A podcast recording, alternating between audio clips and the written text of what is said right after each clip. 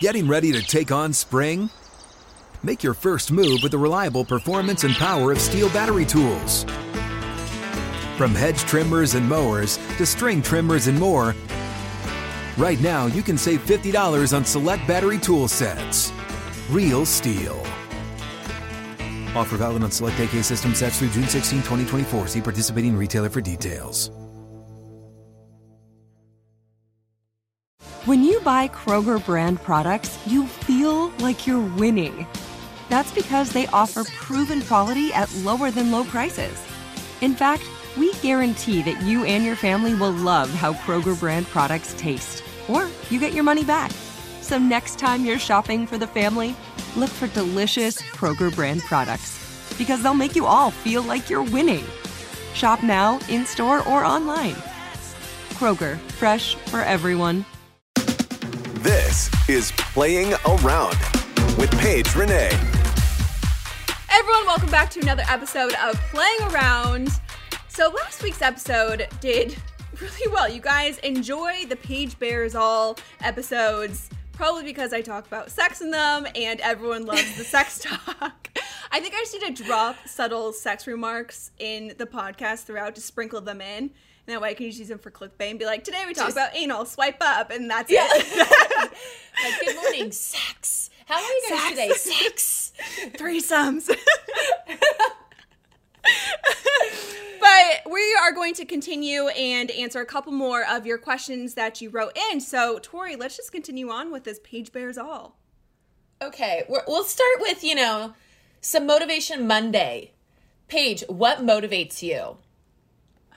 Um, you know, it's funny because all of my motivational or um, inspirational questions that I get always turn into be very negative because that's just the way that I think. I'm very pessimistic. So failure motivates me. That's what keeps me going. I don't want to fail. I want people to see me being Right. successful. I think that a lot of people look at my career or what I'm doing, and a lot of them want me to fail, and they have such low expectations for me. And so when I wake up every morning, I go, okay, what can I do to be better, um, to show them that I am not this or that I can achieve that, and that's what Yeah. keeps me going. It's just the the hate that I get and the fear of failure, and also just to be normal. I think that's one thing that my parents kind of instilled in me is to just not expect normalcy like be better than that do more than that and i know that sounds really bad because there's nothing wrong with that but they just said what can you do to be the best that you can be and no matter what you do always be the best and i think Yeah. that's why i am the way that i am good or bad i have a lot of these issues it's because i've always had those expectations put on me from a very young age it's like okay are you doing the dishes? Be the best you can at doing the dishes. Everything that I've done has always been like a competition. Oh my god. And that's just how my parents raised me. Yeah. Makes sense. All right, to transition a little bit, what is your worst food poisoning experience? I have a pretty strong stomach, so I haven't had too many bad experiences. I've only thrown up maybe four or five times. Really? wouldn't- yeah, I wouldn't say I had slight food poisoning off of a hamburger once, but even then it wasn't that bad and I didn't throw up. It just like didn't sit well. It just didn't sit well. But Yeah. one thing that I that really affects me is alcohol. So I have the worst hangovers of all time really? of all time. And that's one of the reasons why I also stopped drinking is because if I would drink heavily the next morning, I thought I was going to die. It was so bad. This is totally the grossest thing that has ever happened to me in my entire life. I was so hungover. the next morning, it was after New Year's Eve, and I drank literally everything in sight. Everything. Night before, I threw up and then I was laying in bed and there was literally like throw up next to me and I I couldn't move my body. I literally couldn't move my body and I'm looking up and I had this skylight and I see this light coming down. I'm like this is how I'm to die. Like I thought in that moment The heavens have opened. the heavens have opened up. The light was beaming down. God was ready to take me. I was probably going to hell, not heaven, but I was ready to go. And I, I literally was like, there was throw up there, pee there. I was like, it was the most disgusting. What were you experience. drinking? Everything. So I would mix, and so I would I had had shots No. everything. Beer. I mean, No. I would drink mouthwash if it had alcohol in it. I would do anything. And so after that moment, I was like, I can't. I literally can't Okay, drink anymore because no my body completely shut down, and I was hungover for a good week. Everyone's gonna have the worst hangovers if you're mixing that much. If you stick to one drink the whole night, you would be 10 times better the next day. No. Well, so I go from it's either zero or a hundred. There's no middle ground for me, and so when I'm drinking, I'm drinking to get fucked up, and so Yeah. I would never go into and be like, you know, moderation is great. Let's just have a little sip of you know this, and I'll be good for the night. I'm like, let's fucking go. Give me everything, and once I get like one shot or two shots, I become a completely different person. In college, my nickname was Rager, so I. Oh, I love that.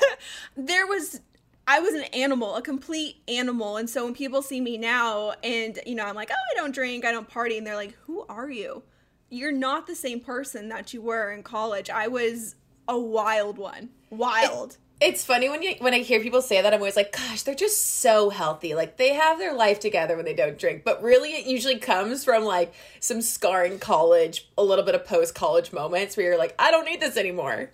I would wake up I don't even know. I'd wake up in bushes. I'd wake up in random beds, random couches, on floors, and I wouldn't know what happened the rest of the night. Like absolutely no idea. And I was like, and then I and, I, and then I was gonna die the next morning. I was like, I can't do this anymore. This is My- not okay.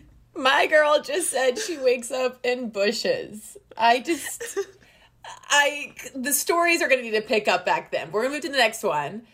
What do you want for Christmas? Hmm. We're not really doing a big Christmas this year, obviously, with uh, COVID. My parents are staying separated from me. And so I think just my one Christmas wish is for next year to be normal. if we can just have some normalcy, that would be amazing. I can't believe that it's already December and this year is almost over. I think we're all happy that the year is close to being done. But I, I just want everyone to be happy and healthy. And I know it sounds stupid, but I think that's kind of what everyone's wishing for right now. I agree. How many boyfriends have you had? Um.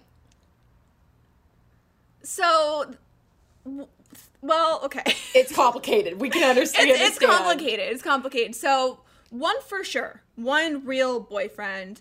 Uh, the I three maybe. So the other two, I dated this one guy in college for about a week.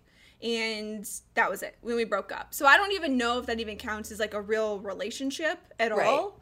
And then the one before that was the guy who said that if a car hit me, he'd be totally fine by it. My Yeah, first he's a blowjob. gem. So First, I don't gem. know if I consider him also a boyfriend because he never called me his girlfriend. So I think it's still Uh, only one. Yeah, I'm gonna say it's a hard no for him. Yeah, hard no for him, hard no for the other one. So yeah, only one boyfriend. So I never had a ton of boyfriends at all. Um, never would be in full relationships. I would just date guys, and then I was never girlfriend material. So I always joke that you know it's like um, that movie Good Luck Chuck when he would date someone, then they Yes. get married. That's who I was. Every single guy I dated, the next girl they dated, they would get engaged or married or have like a long relationship. And so that's what I thought my purpose was in life. Was just to Charity. be the be the girl that you're like definitely don't want her. This one's great. Have are you like? What do they call it when you're almost like a love addict, where you like can fall in love and you want people to fall in love with you really quickly? Oh, Do you feel like you ha- romantic? No, it's more of like being a love addict, like where you just strive to have people love you, and then you fall in love like really quick with another person, but that doesn't mean you necessarily want to be with that person. A hundred percent. I fall in love so fast. I will fall in love within like a week, and I'm obsessive about it. And I just, I think it's because I, I'm definitely super insecure and I crave that kind of affection. I think it's because my parents aren't very affectionate. And so they mm. always say that what's missing in your childhood comes out later in life. And so I think that's what I wanted to have that love and that affection from. And it's not that, again, it's not that my parents were bad at all. They're just not a very, like, affect, I'm, we're not an affectionate family. Like, I don't hug my dad. I don't hug my sister. Really? Yeah, I my parents don't hold hands. Like they just don't show affection in that way. And so I think that I wanted that type of affection because I never had that before. And so I I like that like intimacy and that love that you could find with someone else and that always backfired because I would think that, you know, it'd be something a little bit more and they're like, "Nah, you're just uh, a toot it and boot it. Like we're out after that." And so that was always really hard for me because I wanted Yeah. to find that that love or that intimacy and i never i like didn't find that especially like early on in college was the worst Wow. Oh, my heart kind of hurts. um, well, to you know, pivot in the most inconvenient way. How's tennis going? um so i was obsessed with tennis for a while and then uh, the match with the four playboys was coming up and so i was like i, I need to stop playing tennis i need to get into golf and so Right. i got obsessive with golf recently and so i haven't played tennis in a while but i think i'll get back into that now that i already won the match with them What is the worst showing of anger you've displayed on a golf course? Ooh, I like this one. A couple. So I have anger issues, and people don't really expect that from Really? me. Yeah. So my emotions run really hot. So again, like when I with my drinking and falling in love, I think you guys are seeing a pattern where it's zero or a hundred. There's no middle ground for me, and so I that comes up with my anger. If I get angry, it's literally zero to a hundred, like screaming, yelling, full blown anger. And so that comes out on the golf course. Um, I would say probably the worst was when I hit a bad shot and I grabbed my club and I told the story. I think it was probably in the very first, the very first episode. Was that the crabs episode or was that the third one? I think that was second. Okay, so the, whenever I talked about the rumor of me having crabs, I, t- I told this story as well. But I grabbed my club and I just tomahawked it right against the tree, and it just snapped the club, just completely snapped the club in half. I have thrown clubs. I have everything you can do with a club, I have done it out of anger. I get so mad and so frustrated by golf, and I think that is also why I didn't make it as a professional because the highs were too high and the lows were too low, and I would just get so unbelievably frustrated to the point where I just wanted to like scream and break clubs and walk off the golf course. Okay, so in a team situation, like I'm hearing that, and like if I was, if I ever did something like that in a volleyball game or practice, they'd be like, get on the line, and you're gonna go do like liners, and the whole team would have to suffer. Like, do golfers have that punishment because it's such an individual sport? Like, does it, do you get any consequences? Yeah, so you'd get normally in junior golf, um, you get a one-stroke penalty, or there's fines Got or it. penalties to it. But you know, it's not like you're out of here, you can't play anymore. You usually just get you know a shot penalty or whatever they have it set up for that. But that's why I also didn't do a lot of team sports because I do get really competitive, and I would I would be the person that would yell at my teammates to be better, to work harder, to do all this stuff. Yeah. and I I'm better on my own. Right. Um, okay, so this question is what is your biggest fear? But I also would like to know what's your most irrational fear. squirrels. So I have this. it's a real thing. I am so deathly afraid of squirrels. And it happened so in Colorado, we had this huge water park called Water World. It's really amazing. But anyways, there's a ton of squirrels there. And so I was walking and I was I was really young, and the squirrel comes up and like crawls up my leg and like crawls up me, and I flipped out. And ever since then, I've had this fear of squirrels. And so if I see a squirrel on a golf course, I will start crying and shaking and having a full blown panic attack because I I hate squirrels that much. I can't even like look at them. But it didn't bite you or anything. It just crawled up you. He probably just wanted to hang.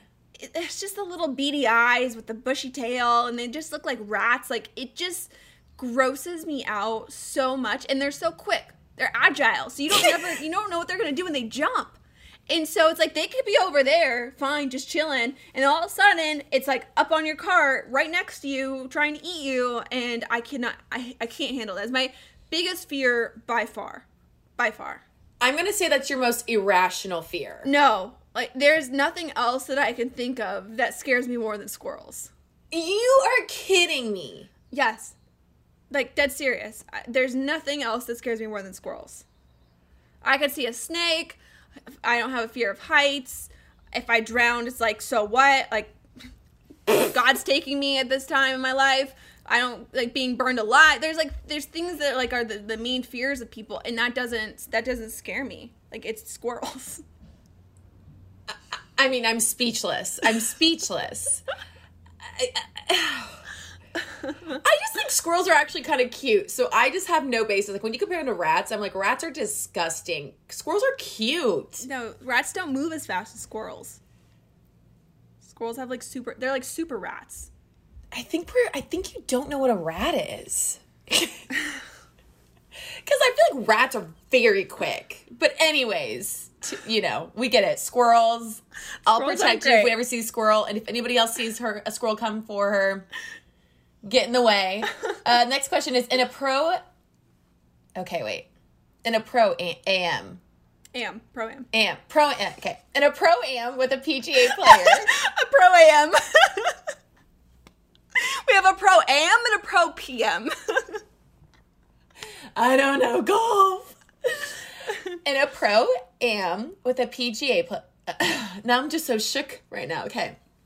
am is short for amateur, so professional amateur teamed up together. Okay, that makes sense. In a pro am with a PGA player, who would be who would you be most and least comfortable playing with?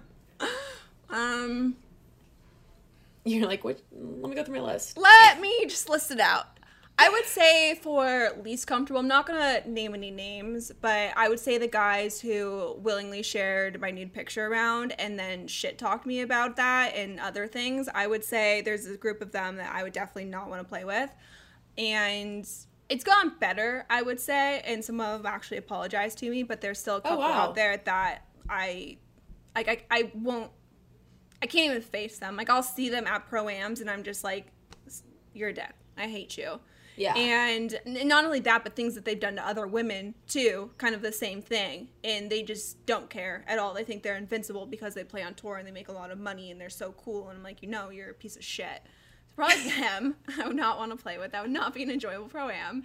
And then I would say most enjoyable would probably be gosh there's so many actually really nice guys i know i talk about some of the guys who aren't very nice but Yeah. there are so many truly genuine nice guys out on tour um, jason day is great rory mcilroy tony finau is probably the nicest guy you will ever meet jason kokrak i played with before he was awesome I mean, Tommy Fleetwood was really nice to me. Sergio Garcia. I, I, I, I could keep going with the list of people who have been um, so welcoming and so nice. And so it's great to see some of the really top guys as well, like Dustin Yeah. Johnson, Brooks Koepka. Uh, they, they've also been nice as well. So there's more good than there are bad. And luckily, I've never had to play with any of the guys who have caused me so much emotional trauma in my life. And most of them have been really, really great. So I was just trying to focus on that. And pro- all the pro-ams that I have played in, I've played with really great guys. I just want you to like list names, but you know, that's just the producer and me. I want to get sued. I know, yeah, yeah, yeah. Uh, last question. What is your favorite holiday t- tradition? so uh, this goes back to me believing in Santa, that Santa's real. But one real. thing that he is real. To any kids in the car right now. he's, he's very real. Uh, one thing that my parents did that I always thought was really, really cool is that to separate the presents that we got from Santa from the presents that they got us, they would wrap the presents in newspaper.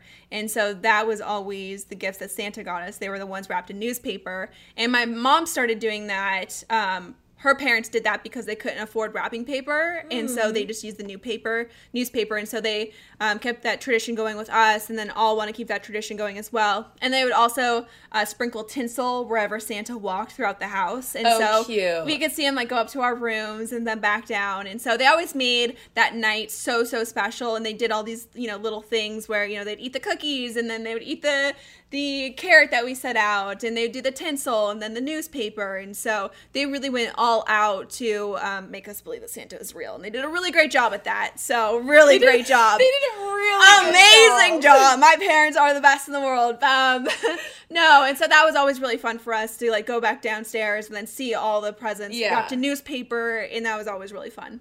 Truly, there's no better feeling. No, no, and now it's killed, but it's fine. Still not over it. Hasn't even been 15 years. It's still fresh, fresh in my mind. Well, that's all the questions. So sorry to end on something that's a trauma question. I mean, everything's emotional trauma for me. Let's just face it. Squirrels, Santa, boyfriends. Squirrels. They're gross.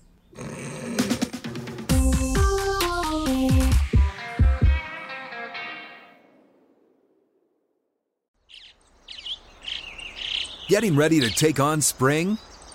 Make your first move with the reliable performance and power of STIHL battery tools.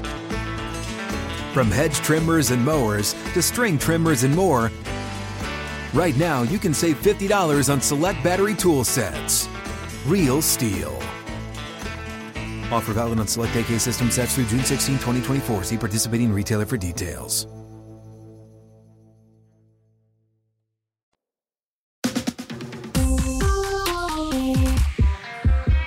Okay, Tori, I just bared my soul and all of the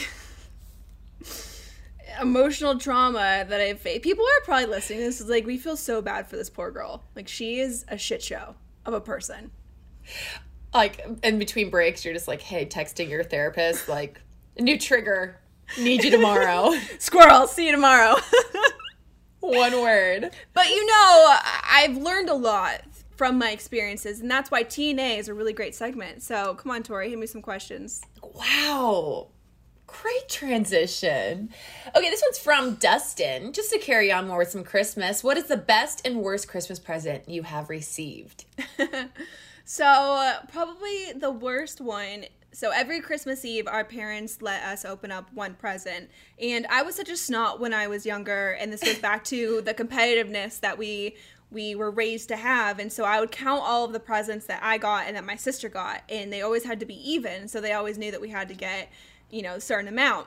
And so they let us open up one gift, and I picked the biggest gift. And I was like, this is gonna be great. And my sister opened like a small one. It ended up being, it was like a cell phone or something really, really cool. Yeah. And I opened mine, and mine was like a picture. It was like a framed picture. And I was like, what the fuck am I supposed to do with this, mom? Why, why'd you let me open up that one? You knew what that was. It was literally a picture frame. Why would you let me, 12 year old me, open up that and expect me to be happy with that? And so then they're like, well, you can open up another one. So I opened up another one. I was like, well, now Lexi has more more gifts than me. And so Lexi had to then open up another gift. Oh, and then I and then I got socks and I was like, what am I going to do with pictures, a picture and a so- when socks? So then we had to open another one and then I had to open another one. My sister had to open another one and then it was fine. That was probably the worst worst experience that I've had with gifts. Oh my gosh. The drama with your sister having to match you is so relatable. I had like two other sisters and we were always the same. Best gift, I would say my dad, he would always get us one really, really cool gift every year. And he Like each or for both of you? for both of us. There's always something that we could do for the both of us. Okay. And so he would always go out and get us like an Xbox or the GameCube or anything like that. So that was always fun opening my dad's like one big gift. And he would always go the night of the 24th and try to find it. And it was always so stressful for him. And so no one had any idea what he was going to get. And then he would always, you know, always come through with a really, really cool gift. Oh my gosh, so he's dipping out Christmas Eve to go try to find something on the shelves. Y- yeah. I think it's because he didn't want to wrap all of the presents in newspaper, so he was like, bye. I'm gonna go to the mall and try to find this gift Oh that's like gosh. no one can possibly find. But he always found it. He always got exactly what he was looking for. That's hilarious. Yeah. Okay, this next one's from Jeff. What are the top three courses I should play in Phoenix over Christmas? Oh, So there's so many really great courses and you can't really go wrong. I think that it depends on your price range. So right now until about March is the most expensive time to play golf in Arizona. And Oh, so wow. it's prime time. You can't play anywhere else and the weather here is perfect. So everyone comes down to Arizona especially in the winter to go play golf. So the the prices do kind of skyrocket. So I would say for um a reasonably priced course. Papago is really great. I also really like Mountain Shadows, which is a par three course. It's really fun to play with your kids, or it, it's just it, you can play it in two hours, 18 holes in two hours, and it's just so much fun. Uh, Camelback is also a really great golf course. They have two golf courses there. You can go play there. Grayhawk, also, they have two golf courses there. You can play We-Ko-Pa these are also really expensive courses. Say. It's hard to find really good, inexpensive golf courses in Arizona around this time. Um, for that, you can also play McCormick Ranch, and I just played Silverado, and that's always like a really fun golf course you can play. That's not that expensive. It's pretty easy. You can go pretty low, but they keep you in good shape. So I would say those are um, my top list of golf courses. They sound fantastic. I know, Tori. we we need to go and play. We need to get you out on the golf course. And I wouldn't want to embarrass you like that, Paige. I think it's good content for the podcast, so we'll have to go play one day for sure. oh, I'll just be drinking. Perfect. I'll drive you around. exactly. well, speaking of golf, the R the PNC almost said RNC. The PNC Championship, we have a lot to talk about this because it went viral on social media. Charlie Wood, Charlie Wood, that one. Charlie Woods, who is Tiger Woods' 11 year old son, played together in this. Mostly it's father son, but you had Annika um, playing with her dad, and then you also had Bernhard Langer playing with his daughter, but most of the teams were father son. And it's this really great tournament where they play a scramble format, and you get to see all your favorite major championship winners play with their offspring. So And cute. it's so cute, but everyone was talking about Charlie Woods because not only is he the son to the greatest of all time, but the mannerisms that this kid had was identical to Tiger. They were swinging in sync. After they would hit the ball, they would do the same club twirl. They would step back. Everything that this kid was doing looked a, like a clone of Tiger Woods, and it I just blew that. my mind. And it's crazy because they're like, "Yeah, of course, Paige, like that's his son. They're going to be the same." No, no, no. It was uncanny how much they looked like each other. It was incredible. One of the coolest things that I have ever seen in my entire life. It just made 2020 so much better seeing all of the Charlie and Tiger content because one of the mannerisms and just it, they looked so identical. Everything was in sync from the way that they walked to the way that they stand, the way they Yeah. drink water to the way that they hit the golf ball. Every single thing was identical down to a T. But Charlie is an incredible golfer. He's 11 years old. That's what I'm reading. he like barely missed any fairways. He carried the team. Like, can you imagine carrying the team and your partner's Tiger Woods? You're like, sorry, I got this. I mean, his swing is so pure. It's kind of a mix between Justin Thomas, Rory McIlroy, and Tiger Woods. His positions are perfect. I don't think people realize how mechanically sound his swing is. I mean, he was hitting every position exactly where you need to be hitting them. His short game was on point. He was hitting wedges into a foot, two feet, three feet. I mean, he was sticking shots all day long. He made an eagle on his own ball. He even had the little fist pump that looked like Tiger. It was, I just, I can't get over how incredible that moment was. And not only that, but to see Tiger Woods, who is this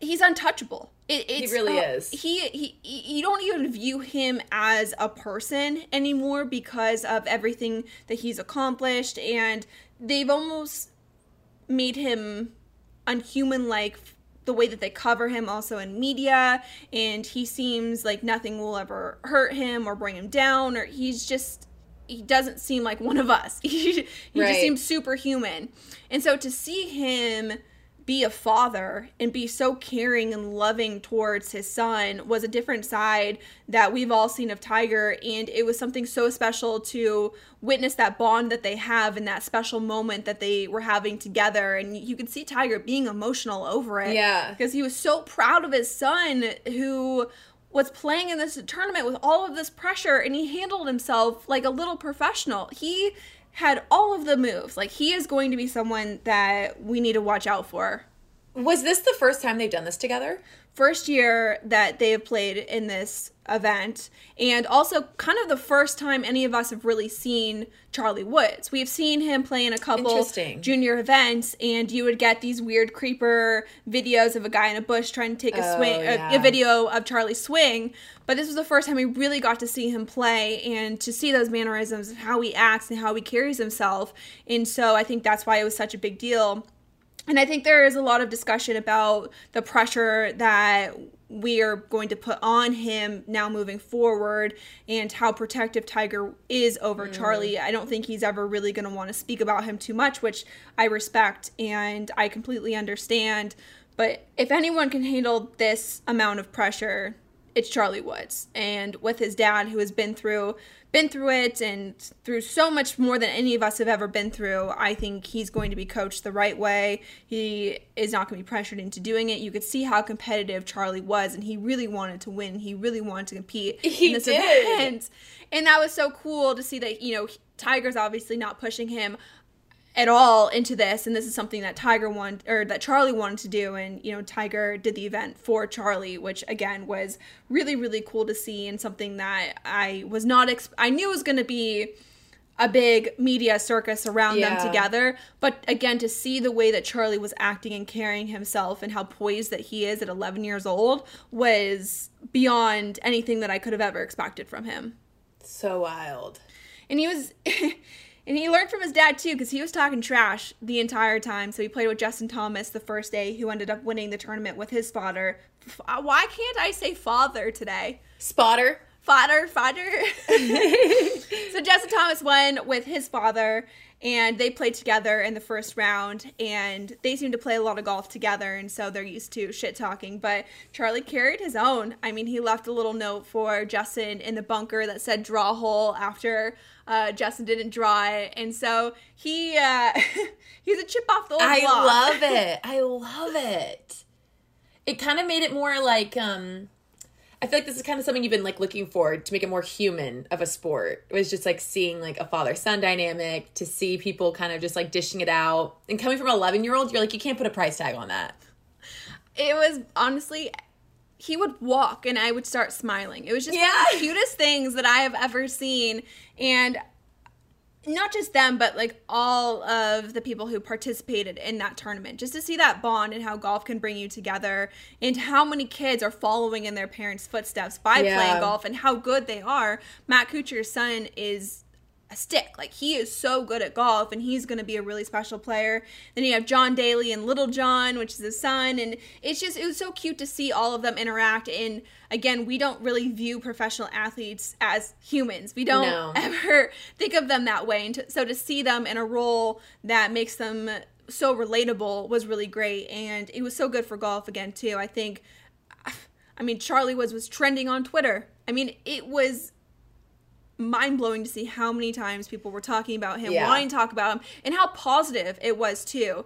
And as we know, Twitter's absolute worst majority of the time, but people were really supportive of him, and I think that's also really going to help his development and his progression throughout his career. If people can understand that he's just a kid and that if we take the pressure off of him and we just support him, then he's going to have a better chance of being as great as I think he's going to be. I mean, he Right. is a prodigy. He has so much talent. He's so talented. And he's so cute. He's the cutest little Their little kid. matching shirts.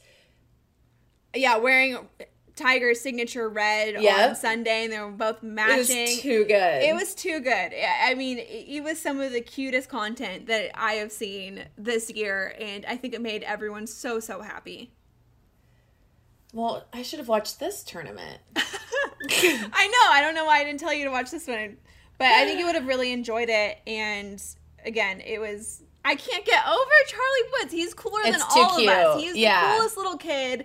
And you guys know that I don't like kids. I don't like babies. I don't like kids. But I'm obsessed with Charlie Woods. I think he he's gonna be really great for golf. It's funny because we always talk about who's going to ignite the golf world next, or who's going to bring this kind of attention. I haven't seen this kind of media Yeah. reaction to someone since Tiger Woods. And so it was so cool to see people talking about someone other than Tiger in that way. And yes, it's his son, but still, like we have Uh, That's something to be so exciting. excited about. Yeah, it's Yeah. like this kid's gonna win the Masters, and you know, twenty thirty three. Like you don't you don't know, but that's, so wild. That's what's so fun to think about with him. it's like the possibility of uh, almost like another Tiger Woods and watching Yeah. him grow up is, I think, getting everyone super excited. or just seeing a kid that can actually like live up to the hype is kind of un unheard of. Yeah, and like I said, if anyone's going to be able to handle it, it's going to be Charlie Woods. I mean, the amount of knowledge that Tiger has to pass down onto that kid is invaluable. Was his mom there? Like, were the moms there? So Elin was actually actually there, Wow, and then Tiger's okay. girlfriend was also there, and they're- No, they were walking together with um, Tiger's daughter. It was really cool to see that family dynamic and another look into Tiger's personal life, which we never ever get to see. Yeah. Again, you really should have told me to watch this one. But anyways, we'll move on. We'll move on. Tori, I'm pissed. Steelers. No. Well, hopefully they don't lose again tonight. If they win tonight, then they clinch a playoff spot. But I'm not too Don't optimistic about that. Yeah. Yeah. I'm not too hopeful. Uh, we got to talk about Notre Dame. I should have figured that was where we were going. Oh, Notre Dame, Notre Dame.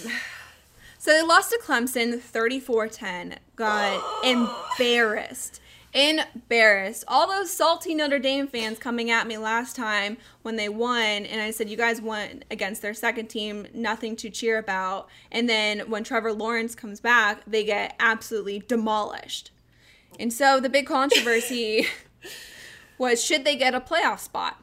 I said they don't deserve to be in the playoffs. Well, Okay. surprise to absolutely no one, they get a playoff spot. So Alabama basically got a bye in the first round. So it's going to be Alabama against Notre Dame and then Clemson versus Ohio State. So Alabama's number one, Clemson number two, Ohio State Yeah. three, and Notre Dame four.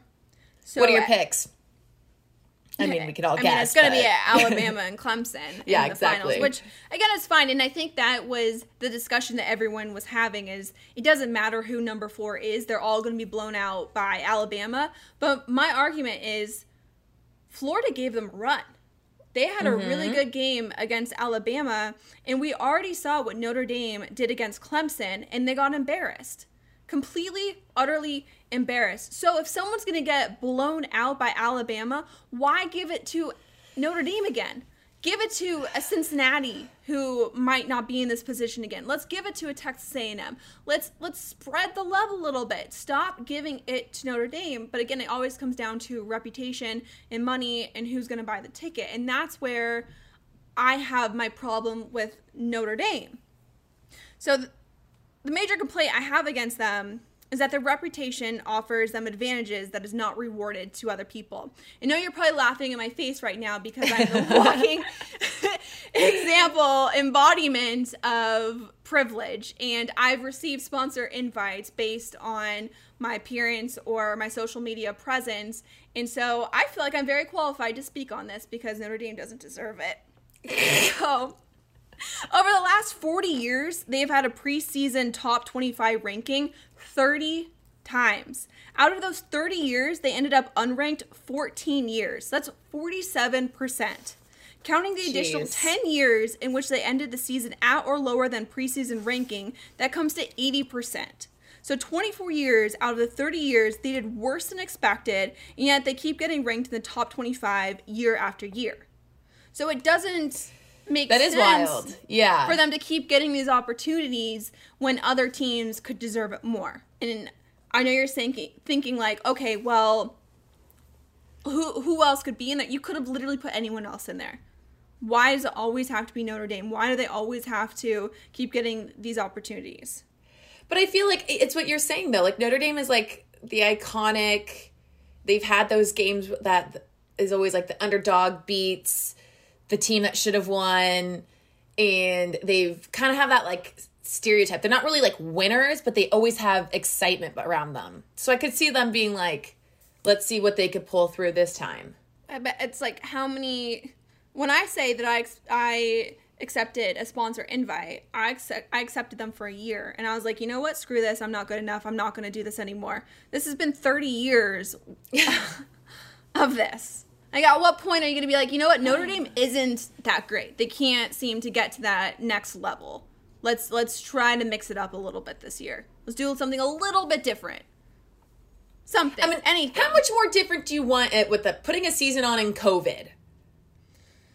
I mean, you could say that. You're not supposed to be making points, Tori. You're right. Sorry, sorry, sorry. Yeah. Yeah, you're right, Paige. but I will say, uh, uh, the Alabama Clemson game, if we're already doing picks and we all know that they're going to come out alive, that's going to be the game. There's no way Notre Dame is going to upset Alabama. They barely upset Clemson without Trevor Lawrence, and they, it took them double overtime to even get to that point. And I know people are like, well, the freshman quarterback's really good. Yes, he was really good, but he there's so many other aspects that make a really great quarterback, and that's the leadership, game calling, uh, and being talented, and that's what Trevor Lawrence has over an, an experience over the freshman quarterback. And so, of course, when Trevor Lawrence is in the game, it's going to be a completely different team, and that was shown against Notre Dame again. They got embar. It was embarrassing. The only time they scored is when they took everyone out and they were playing their second team again. It's like they can only beat their second team. I just love how heated you still are about this. It just bothers me. And now I can see why people get so irritated with me because they see that I get these opportunities that maybe other people don't get based on, you know, certain aspects of who I am. Yeah. But I have stopped doing that. I don't play professional golf anymore for that reason. So it's like Notre Dame should just bow out and be like, sorry, we're done. We're not going to do this anymore. Oh, please. All right. Then you'd be on Twitter being like, Notre Dame are late losers. You'd never be uh, satisfied. I know. Let's I- keep it I going. would. What else? What else are you feeling heated about right now? Let's keep going. mostly Notre Dame. that has been consuming my life for like the last two days, and I got into it pretty bad with Notre Dame fans on Twitter. No surprise to anyone. But it just bothers me. It just bothers me that they keep getting these opportunities and they're not taking advantage of it. Like, when are you going to take advantage of it? And I swear, Tori, if they end up upsetting Alabama, I'm going to deactivate my Twitter account. Like, I. That's what so football's much all shit. about. That's what football's all about. It's all about the upsets, okay? I've talked so much shit on Notre Dame that if they upset Alabama, I don't know what I'm gonna do with myself. I literally don't know what I'll do with myself. I feel like how you're feeling right now is how I'm feeling right now ver- with the Jets beating the Rams. The Jets can't even lose properly. like I just said I'm all about upsets, and then now I'm like, wait, actually, like I am shooketh by this game, and the fact that now they don't have the number one pick because they won is just like season is is literally over, and then they just got their their first win, and now they don't have the first draft pick like Jaguars do. They can't do anything right. They I can't do anything right. I feel so bad for Jets fans. The one saving grace of this entire shitty season, they didn't win a game, was the fact that they were going to get the number one draft pick, which is going to be Trevor Lawrence. Exactly. And Trevor Lawrence is a once in a lifetime talent. I mean, he will change any organization around in snap of the fingers. He's truly, truly impressive, and we have seen that with Clemson when he just dominated Notre Dame right. the fact that the Jets beat the Rams. And now they lose their number one draft pick. What the fuck were they thinking? That's a time where it's like we're gonna lose, right? Like like let's let's not let's not make this happen. We gotta lose. Like Sam Darnold is like just a little too late on the like I'm gonna I'm gonna take this and win because you had all season and they still are gonna go for a quarterback, and then now you want to pull out a win and then just not saying it's only him like defense. He's like, I need my job. I am not going like, to be bro, replaced. Where were you? Yeah, like we had all season, and then now you want to. I mean, listen, beating the Rams, it's great. You're shutting down Jared Goff, which is was at one point the highest paid quarterback, but you just can't do it. Like I just. I'm I'm really speechless at this point. So that's where my heatedness is coming from. Is that even a word we don't know? Heatedness. It's the the rants that I saw from Jets fans were spectacular. I mean, it, it just so Jets fashion to do that that it's it's just funny at this point. You you just have to laugh at how bad it is. Like they just lost Trevor Lawrence by winning a game. You had one job. You literally had one job. But I'm actually heated about Carson Wentz. I think we need to talk about Carson Wentz. So do we? we do we? we? Do. I do love him. I do love him. So he is pissed off, and he was quoted as saying that if he doesn't get the starting job in Philadelphia, then he no longer wants to play for them anymore. Uh, Bro is making a hundred and some million dollars by sitting on the bench right now. He's he's doing just fine, but Jalen Hurts has come in and has flipped the team when Jalen came in, it looked like a different football team. They were energized. You can tell they wanted to play for him. Mm-hmm. And it just makes you think the Eagles literally want to play for anyone but Carson Wentz.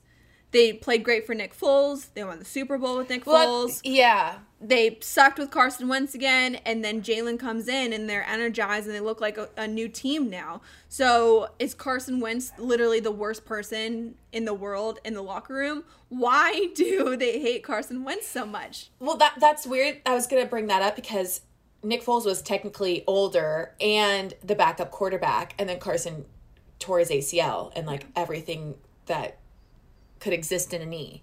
And so it's like weird that, and he was so supportive of Nick. And so it's weird to see now like him potentially being the backup and like Nick was always really supportive of Carson and they like literally like do double dates together and everything. So it's interesting that now he's like in this role of like, yeah, you you were at one point a, a great quarterback and you could still get it back, but like also you could be so powerful by being a backup quarterback because we saw that happen with your team so like, why not take the Nick Foles p- perspective and just be stacked? You know? I think he's just butthurt because they drafted Jalen Hurts, and so that right there shows that they didn't have any trust in Carson Wentz, and so they're basically saying that we don't have any belief in you, and so we are going to now draft someone else to potentially either fight for your job or take your your spot if one you get hurt again or you're just not doing what you need to do. So I'm That's sure that was a huge shot to his ego where he was like, "Oh, well they don't they don't see me as being a franchise quarterback for them anymore because they are drafting someone who is as talented as Jalen Hurts." But it's just like the name of the game. I'm exactly, and then you have someone like a Jalen Hurts who hasn't been. He's always been kind of the second person. You know, mm-hmm. he got mm-hmm. hurt when he was playing for Alabama, and then he had to transfer to Oklahoma, and he's always performed really well. And yeah. now he's, you know, he was the backup for Carson Wentz, and so it's nice to finally see him have his chance to shine and see that his style of play fits the Eagles so much better than Carson. And the way that Carson Wentz is going about this makes him look like a baby.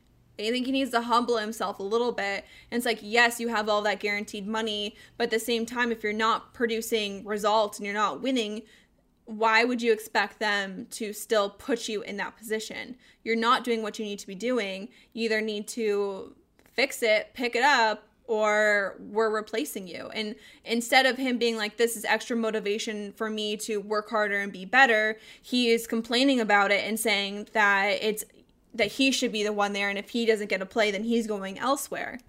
Like Right. they've given you so many opportunities that, and, and money. There's nothing more that you could ask for them to do to you, and yet you're the one acting like a big baby in all of this. Be better.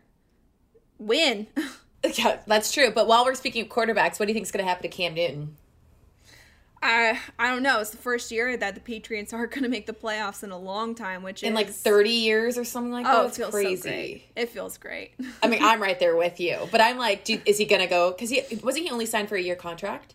It was a one year contract, and I would say that the Patriots are the best fit for him. And I hmm. feel that Belichick has been very supportive of Cam Newton throughout this entire process. They seem to uh, mesh really well. Their personalities, they seem to work well together. They're very complimentary of each other. And I think that the season could have been different if Cam didn't get COVID and then have the lingering symptoms as well. That it could have been different for the Patriots and for his shot with them. Um, I think Cam still has a lot of talent. He's very talented. He seems to work really hard. And again, the Patriots and Belichick seem to have received him really well throughout this process. So Yeah. I think that being with the Patriots would be the best bet for him moving forward and then also for the Patriots as well. Interesting. So you think they're going to go round two?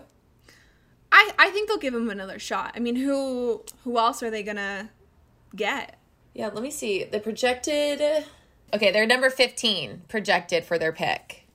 Yeah, so that that's not gonna help them at all with the Patriots being projected at 15 for their pick. So I would say that they stay one more year with Cam if they have a good prospect to draft for a new QB position, then do it and see what happens. But I don't see there being any harm at all with keeping Cam with the Patriots for at least right now.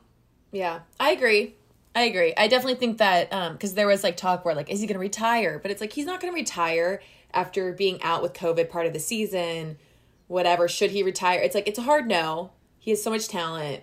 there's no need for him to retire. No, there's it no seemed need. like he had that. I would say the only time you would ever have to retire is one by if just injuries, if your body can't handle it anymore, or if you lose that passion or that drive. And you could see in his post um, game interviews. He had that fire. He had that drive. You could see that he was excited to play football again, Right. and that he was excited for this opportunity. And I think that he he's willing and ready and wanting to work for this, and so I think he's still a good fit for them. I agree. I'm so nervous for the Steelers game tonight. I I don't know how I feel about it. I don't feel good about it. They should win, but the last two games were just so shockingly bad that I think they're going to lose. What if they don't make the playoffs? I Well, I think your boy is um a potential MVP for this year, isn't he? Roethlisberger? Yeah. I don't know. I hate watching him he- play. He can't move anymore. So when he's in the pocket and he's stressed, he looks like a fish out of water. He's like, oh, oh, oh, I don't know. it's like run. He can't run. He can't move. He's like moving in slow motion, or like his feet are. It's like stuck in like um, quicksand. He's like one after another. It's just so rough watching him move. I mean, I was just trying to throw you a lob so you could be excited about maybe he'll get MVP. But if he if they don't make the playoffs, then there's just there's no chance. They're, they'll make it. I they should win tonight. They should 100% win tonight's game. So hopefully they have a little fire in their belly after the two losses. They can get the win, clinch the playoffs, rest. They also played a pretty brutal schedule. They had to play three games, basically Yeah. back to back to back, and with Ben Roethlisberger basically being in a old people's home, like he needs his rest. Like he needs to sleep and like ice his body he, he needs that. So I'm hoping that he, it- having a little bit more time to rest his body is what he will need to get the win tonight. You don't sound confident, but we are rooting for the Steelers. I, I feel that if I, the times where I am confident in them to win, they never win, and the times I'm Yeah. always doubting them is when they pull it off. So I just want to talk as much shit as I can on the Steelers, so that way that they can they can win. But they, Beautiful it's just fan. so weird to watch them play because their record's not bad at all. No, it's not. It's That's the crazy thing. But they look so bad. You compare them to the Chiefs with Mahomes, and you're like, it's a it's a completely different team. Like they they're good, and then Steelers are bad. It's it's night and day. Like the Steelers don't look good. They never look good when they play football. It's the weirdest thing. It's like one of those teams where they just like always look bad, and you're like shocked that they are, are that they're winning at this time. It's I, it's like a kid going through a growth spurt. You're like, are you running or are you falling? Like something just looks wrong about your body right now. yes. Like, that's how it is watching them play games. You're like, okay, you're up 20, but you look terrible. How is this happening? How is this the process of you winning games? But they can do no wrong because I love Mike Tomlin. If I could play for any coach, I would want to play for Mike Tomlin. Really? Yeah. I just have the biggest crush on him. He is just so cool. Like he wears his like little aviator sunglasses. The most just- girl respond. It just does it He for just me. has swag. I would he love just to play for he, him. He does. He does have swag. He's very swaggy. So, Tori, if I had to date any NFL coach, it would probably be Mike Tomlin. Who's who's your pick? No, mine is Green Bay Packers, Matt LaFleur. Not because he's the youngest coach in the league, but just because he's also really attractive. Because it's really attractive. I mean, how's the dating going? Has it been? Is it is know? it going? We need help. Okay, I gotta ask you. Have you signed up for three day rule yet? Okay, I'm not gonna lie. I went and looked at the application process, and it's actually fantastic.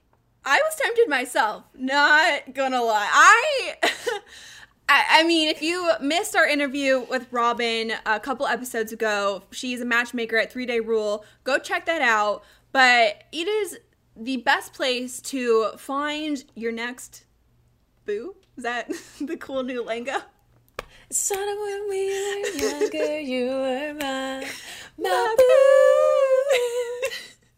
So if you're looking for someone, if you're recently divorced, need some help getting back out there, I know most guys don't have much game, but I know the perfect matchmaker that will help step up your game at Three Day Rule. Seriously, men, women, go check it out. It's just so much better than endlessly swiping on an app or Right. trying just to like slide into DMs and being unsuccessful at that. They help you through this entire process. So if you are struggling and COVID, we all are, try three day rule. So sign up today using my link, 3dayrule.com slash Paige Spiranac. That's 3dayrule.com slash Paige Spiranac. You'll thank me later.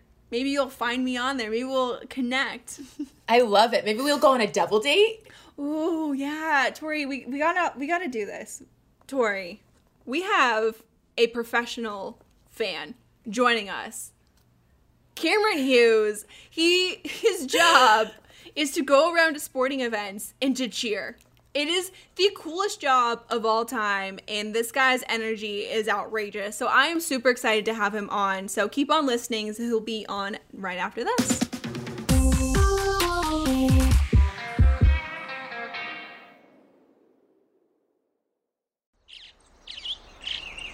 Getting ready to take on spring? Make your first move with the reliable performance and power of STIHL battery tools. From hedge trimmers and mowers to string trimmers and more, right now you can save $50 on select battery tool sets. Real STIHL. Offer valid on select AK system sets through June 16, 2024. See participating retailer for details.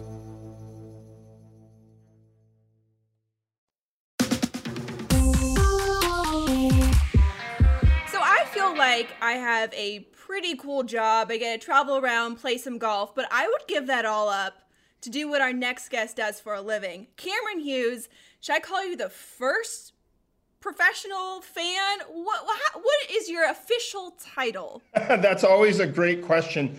I started off uh, Paige as the dancing guy, and then I became super fan, cheer guy, crowd igniter. Now I just go by Cameron Hughes or King of Cheer. King of So, Cheer, yeah, which is the title. Yeah, King of Cheer, which is the title of your new book. That when did it launch? Uh, it launched in uh, November, so yeah, it's been a couple weeks out there right now, and yeah, it's been a, a bit of a crazy ride the last 26 years. So, how did you even get into this? How did this become your job? Well, I was always a little wacko in high school and university. Let's just get right to it, right? You know, everyone's like, "Oh, you just this thing happened and suddenly you have a career." I was at a NHL hockey game in my hometown in Ottawa. Uh, it was like minus 30 out, 10, 20 feet of snow.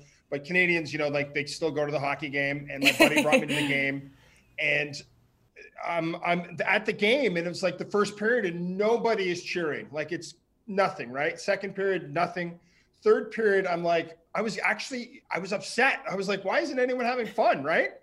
And so I look at my friend, and I swear on my life, I was sober the first night. I look at my friend, I'm like, I'm gonna do something, and he's like, please don't, right? You know how we have friends that are like, they don't want us to be, they don't want to be embarrassed. So I didn't embarrass him at all. I just got up in front of 10,000 people and started to dance. and everyone in the crowd is looking at me kind of like you are right now, like, what were you thinking? What's going on? But it's this crazy thing. Like, I started to dance, I had my face to the crowd, and everyone's like, oh, wait a minute, we're supposed to have fun at the game. Why not? So they started to clap and cheer. And then the play, you know, the play goes back on the ice, and I sit back down on my seat. And then there's this buzz in the arena. And the next whistle, I tell people the reason I've had this, you know, career performing at 1,500 events, 26 years, 41 states, 10 provinces, and I've only been hospitalized Oh my eight times. What? Yeah, that's it. um, is because I got up the next time because they were they were like looking at me going, "Come on, keep dancing." So I went to the aisle and I was dancing the aisle, and the crowd went nuts. And you know, I think a lot of people have fun ideas, things that happen, and then the moment goes away. I just decided to keep owning the moment, and that was 26 years ago. Jeez. So, how did you turn that into a paid gig? I mean, that's probably the sweetest job ever. Well, I mean, yeah, that's sort of the funny thing, right? When you have something you, you, you love or you want to do, you're like, what do I do now, right? I mean, I'm sure you know that. Like, it's like, oh, th- I love this, and oh, I'm good at this. So you're like, oh, okay. Well, I kept showing up in other arenas. I literally would just show up at other NHL venues, uh, NBA, all over North America on my own dime.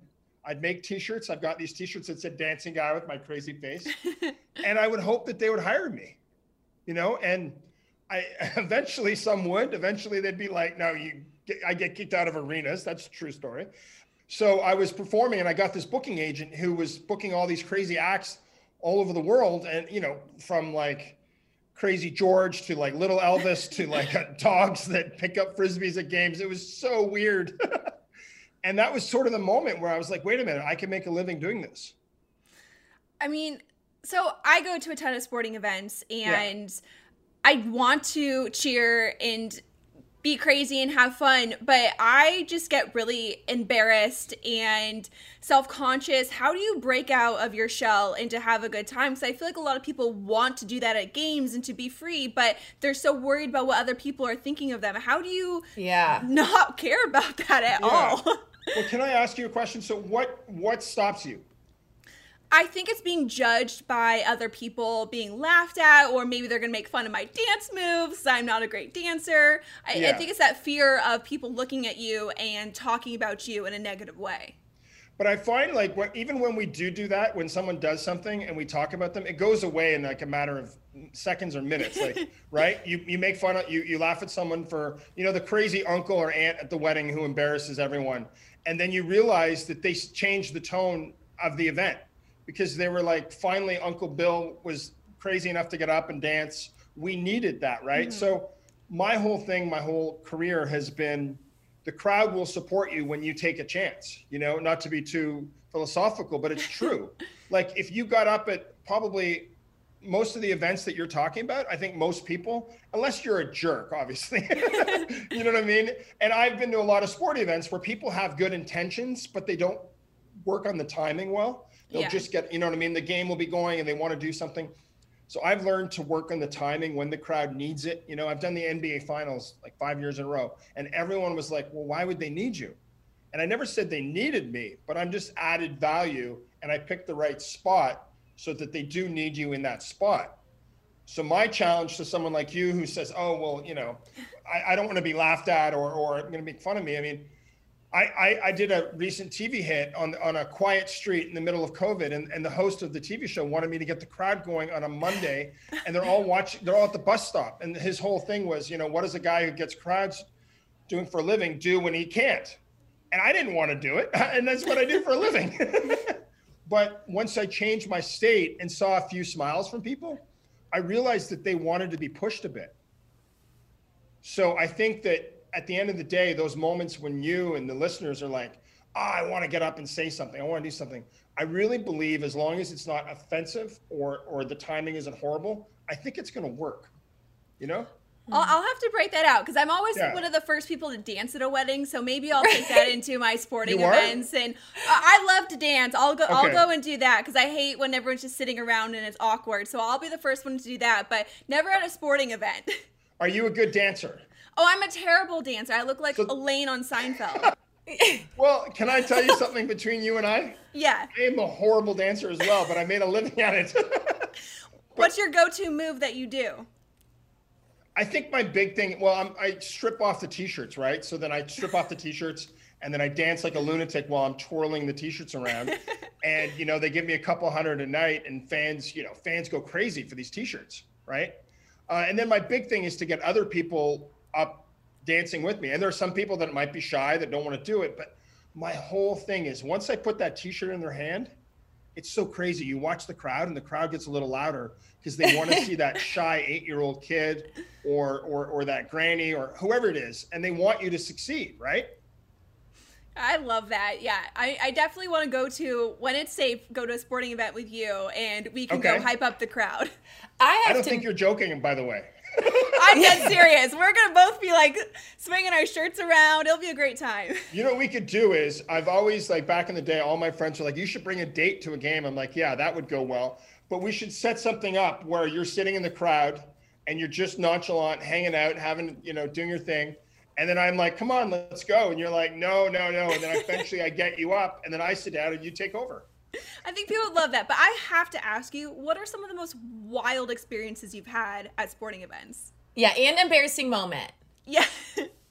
uh, yeah, embarrassing moment. We'll start with that. Uh, I fell down the stairs at a hockey game in uh, South Carolina once. There was 11,000 people. It was a it was a championship game, and no. everyone thought it was a joke. Everyone was like, "Oh, this guy's amazing. How does he do that? He's so like he's a stuntman." And I couldn't get up and the trainer looked at me like, "You're such an idiot. I saw what you were doing." Um, and I came back in the third period. They won. Kept cheering them on with Precious. That was kind of silly. Um, I think some of the crazy ones, like just like the shorter versions of the story, are I perform at the U.S. Open tennis, and after a match, Novak Djokovic was on center court, number one player in the world, and the host Brad Gilbert. They called me out. I came down to the court live on ESPN. There's this lunatic jumping over the railing. You, in the video, security's chasing me. and Novak Djokovic live on ESPN's like, no, no, it's okay. Next thing I know, I give him an I Love New York t-shirt, which was my signature shirt. And we're twirling our shirt live at, on center court on ESPN. And everyone, people were reaching out to me. I remember driving back after going, was that planned? And I'm like, yeah, yeah, yeah, yeah, sure. Okay. um, You're like, we wish yeah, we wish. you know, it's just it's so funny. You know, sports is a funny thing. Um, you never know what's going to happen. You know, I've been right. to uh, you know so many of these different events, and next thing you know, uh, you know, you're having a dance off. I've had dance off with like NBA athletes on like on the side of the court, and they're looking at me like, "Oh my god, you've got no rhythm, dude." but my joke is, I got the gig, right? so yeah, and then a lot of it, you know, Paige, I love the interaction with the fans, right? Um, I had one a great moment in Vancouver up at a big, huge rugby match in Canada, 35,000 people. And I turn around, it was the end of the day, and all these kids are dancing. And I was like, oh, that's, that's, isn't that cute? Was my thought, right? And then I turn around and they're still dancing. And this one guy, young kid, doesn't stop. So I move out of the way and he t- takes over. He's twirling shirts. He's going crazy. Young boy named eight, uh, Malcolm. He's 18. He has Down syndrome and he literally like it has like i don't know 10 15 20 million views the video it's like wow. the greatest moment of my career because it really showed that it's not about me it's about getting other people to celebrate you know mm. i love that i know you write about this in your book that you actually have partied with prince before That was the weirdest moment. Yeah, that would be up there. So imagine, imagine this, okay? Imagine going to the Sisterhood of the Traveling Pants Part Two film premiere in LA, and three hours later you're in Prince's uh, house and he's DJing, and there's 22 people there. Oh, intimate. Oh, it was crazy. Yeah, it was only the people from the movie that were allowed there. I still have the napkin that I might have taken. Um, and and there was like Blair Underwood, the actor. He and I were there. I've never met him, and he and I were getting a tour of the house. And I'm like, as if, I'm acting as if I'm his best friend. Yeah. And apparently Ashton Kutcher tried to come into the party, but he wasn't allowed. And Ashton's like, "What are you? What are you punking me? Is Prince punking me?" He's like, "Sorry, it's just people with the movie." And here's like this crazy Canadian guy rolling up in his, you know Ford Focus station wagon. You know, this is like 12 years ago. Going, are they going to let me even in? You know. I mean, I don't know what to laugh harder at the fact that like you ended up at his house or that you were at like the Sisterhood of a Traveling Pants premiere. Oh, I think that that's something that you, we, I would rather not talk about, but yeah. it's not a bad movie. Okay, let's be honest. No, it's a great movie. great that transition from there to Prince's house is mind blowing. yeah, but Paige, I have to tell you this: one of the best bad dancing stories to something funny was at my birthday party probably 13 14 years ago. I'm in la my friend comes and she brings alanis morissette okay? Next thing i know all these canadians i'm from canada we're dancing like crazy. I'm yeah. doing my shtick. It's my birthday. No holds barred. Two weeks later her producer assistant calls me and says do you want to be in an alanis video? And i'm like what? Like yeah. Yeah. I'm like this is a little weird so next thing I know, I'm one of the dancers in her video. She did a uh, parody of Fergie's "My Hump," "My Humps" way back in the day, and it blew up on the internet. It was one of the first big celebrity viral videos. And then she hosted a party, and Fergie sent a, a cake of her humps, this big cake, and then I'm breakdancing wow. on, you know, Alanis's living room. So I mean, you never know where cheering will get you, right? That's insane. So Cameron, last question. I, I, have to ask you. So golf is a little bit more reserved. Going to golf events, uh, they can be a bit boring at times. And when I go to hockey, baseball, football, like you could literally name it. There's so much energy in the crowd. It's like going almost to like a concert. They make it this whole experience. So, as a professional fan and cheer, the man, the king of cheer, how do we make golf events more fun for people? Well, my first question would be: Do you think the the athletes? Do you think that you want the crowd to be cheering and being louder? I think at appropriate times, definitely. I think we want more of that energy because that's when, like, the Ryder Cup, or we have a huge uh, tournament here in Arizona called the Waste yeah. Management, and it's sure. so much fun. And then you go to other events, and the energy seems to be down a little bit. So I think it would be nice to have a little bit more fan interaction during uh, those big moments. I think you nailed it at the right time, right? And mm-hmm. I think mm-hmm. the problem is um, they probably a lot of organizers see the waste management tournament. They're like, oh, we don't want to be that. But you can scale it back. Like that's yeah. my whole thing. Is like I bring crazy energy because I'm hired to. I can bring we can bring it down. You know, I met with the European tour, the golf tour. I literally sat in their offices in, outside of London, and they were like, "We're gonna have you at this championship. We're gonna have you start. We're gonna have you running up and down the the, the grass as the you know Bubba Watson's about to you know tee off." And I'm thinking, is are we filming this moment? like, but it was the it was their mindset of wanting to do something different for their fans, right? Yeah. And I, I think it's about finding the balance because um, I think athletes have realized, you know, especially in the last nine months, what it's like not to have fans cheering you on, right? So my whole thing is, I think if you push it, like you said, at the right times, I think it'll work. Okay, so we'll have to go to a golf event together. We'll be running up and down the fairways. We'll probably yeah. get kicked out, but I'll it'll do anything to grow the game of golf. Yeah, it'll grow the game of golf. I think I think though that fans want to celebrate their athletes more, yeah. you know? And I think that the problem is there's always someone that's a little too much that might make it, you know? I'm not looking at myself when I say that. What's the craziest moment you've had playing golf and um, the crowd reaction for you? So it was at the Waste Management. I played in the Pro Am the yep. Wednesday before the tournament started, oh. and oh. there were, I mean, even then for a pro there's 80,000 people there, and on number 16 is the par three that they're known for. I hit it to three feet, and then I made the putt for birdie, and yes. the crowd went wild, and it was the most people I've ever played in front of. I felt like a superstar, like that. I love that energy that you have from the crowd is I mean, the adrenaline rush that I had is something unlike anything other anything that I've ever experienced before. It was insane, and so that's why I was like, we need to get more of that going on. It's just that gives you so much energy and joy, and especially now, we definitely need more of that. Especially now. Okay, did you have a dance when you hit the birdie? Oh, I like I put my hand up in the air and then I walked away and I was like, no one look at me. I get very shy in big types of moments yeah. like that. I don't I don't react well because if I tend to do something like a dance, it just comes off very awkward. And so yeah. I'm like, let's just avoid all of that and just walk away. Like I'm I've done this before. yeah, yeah, exactly. That's awesome. It's isn't it amazing though how the crowd responds to people when you give them a chance though. I love that. Good for you. Yeah, well, we really want to thank you for coming on today. You, the energy that even you brought to this podcast is and so infectious. Your smile and everything that you do. We just want to thank you for keeping everyone joyful, especially all during these hard times. And everyone, go check out King of Cheer. Go get his book. Thank you. Tori, I think we need to go to some sporting events when we can, and we'll we'll do his little trick where we take our shirt off, kind of wrap it around, throw it around, dance a little bit. I think we'll make the crowd go wild if you're about to take your shirt off, first of all, I'm good. I'll keep mine on. But it gets the people going. Ants to melons over here. But also, like, I would love to see some of your go to. You said you tear up a wedding dance floor. Like, I I need to see that in action. It's not good dancing, but it's.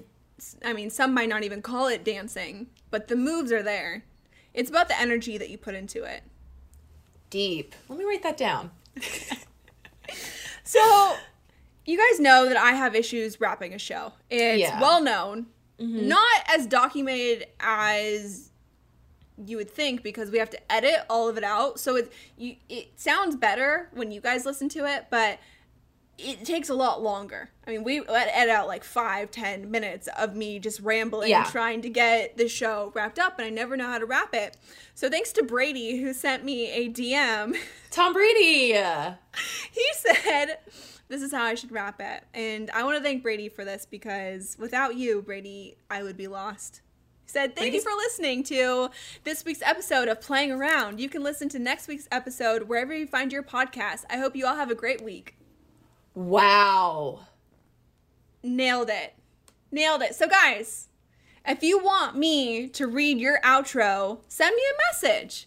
You could be like Brady. Maybe I will send I will say your outro on next week's show. So you can email us at par at iheartradio.com. Send me an outro. I'll read it next week. Have a great week. Follow Playing Around with Paige Renee on iHeartRadio or subscribe wherever you listen to podcasts.